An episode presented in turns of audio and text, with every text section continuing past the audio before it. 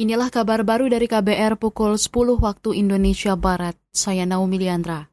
Pemerintah mengklaim persiapan konferensi tingkat tinggi ke-42 ASEAN berjalan lancar. Menteri Luar Negeri Retno Marsudi mengatakan pemerintah telah mengecek secara detail semua persiapan substansi maupun non-substansi. Menlu berharap KTT di Labuan Bajo, Nusa Tenggara Timur itu bisa menjadi ajang promosi destinasi wisata Indonesia kita dapat sampaikan bahwa semua persiapan on the right track. Jadi bismillah mudah-mudahan gawe besar kita sebagai ketua ASEAN dengan penyelenggaraan KTT ke-42 ASEAN dapat berjalan dengan lancar. Mohon doanya. Menteri Luar Negeri Retno Marsudi mengatakan pemerintah telah menyiapkan dua jalur di Bandara Komodo Labuan Bajo untuk kedatangan internasional dan domestik. Kata dia, Jokowi meminta agar hotel-hotel yang akan ditinggali para pemimpin negara anggota ASEAN disiapkan secara maksimal.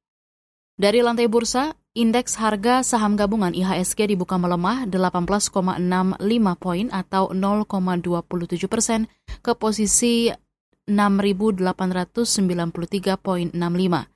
Sementara indeks LQ45 turun 3,26 poin atau 0,34 persen ke posisi 963,84. Mayoritas bursa Asia Pasifik cenderung melemah pada perdagangan hari ini.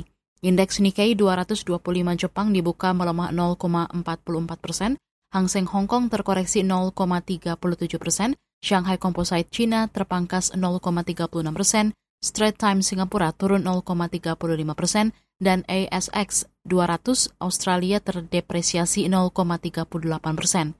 Penguatan hanya terjadi pada indeks Kospi Korea Selatan yang naik 0,11 persen. Pelemahan bursa Asia Pasifik terjadi di tengah amblesnya bursa saham Amerika Serikat kemarin, dipicu kembali meningkatnya kekhawatiran mengenai krisis perbankan serta bayang-bayang resesi. Saudara arus balik di Jalan Nasional Banda Aceh Medan mulai meningkat mulai Selasa 25 April malam. Kapolres Lok Sumawe Henki Ismanto mengatakan ratusan kendaraan melintas di kawasan kota Lok Sumawe.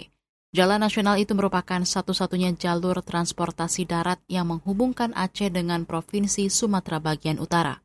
Sampai detik ini jumlah kendaraan sudah mulai meningkat, semua berjalan lancar, Sejauh tadi sepantau masih semua normatif, tidak ada yang macet. Kira-kira ada berapa?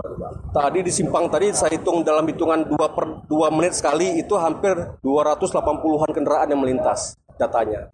Kapolres Lok Sumawe Henki Ismanto menghimbau pemudik beristirahat di posko keamanan lebaran terdekat jika merasa lelah, guna mengantisipasi kecelakaan berlalu lintas. Di lokasi tersebut, kata dia, juga disediakan beragam makanan dan minuman bagi pemudik. Saudara, demikian kabar baru dari KBR. Saya Naomi Liandra undur diri.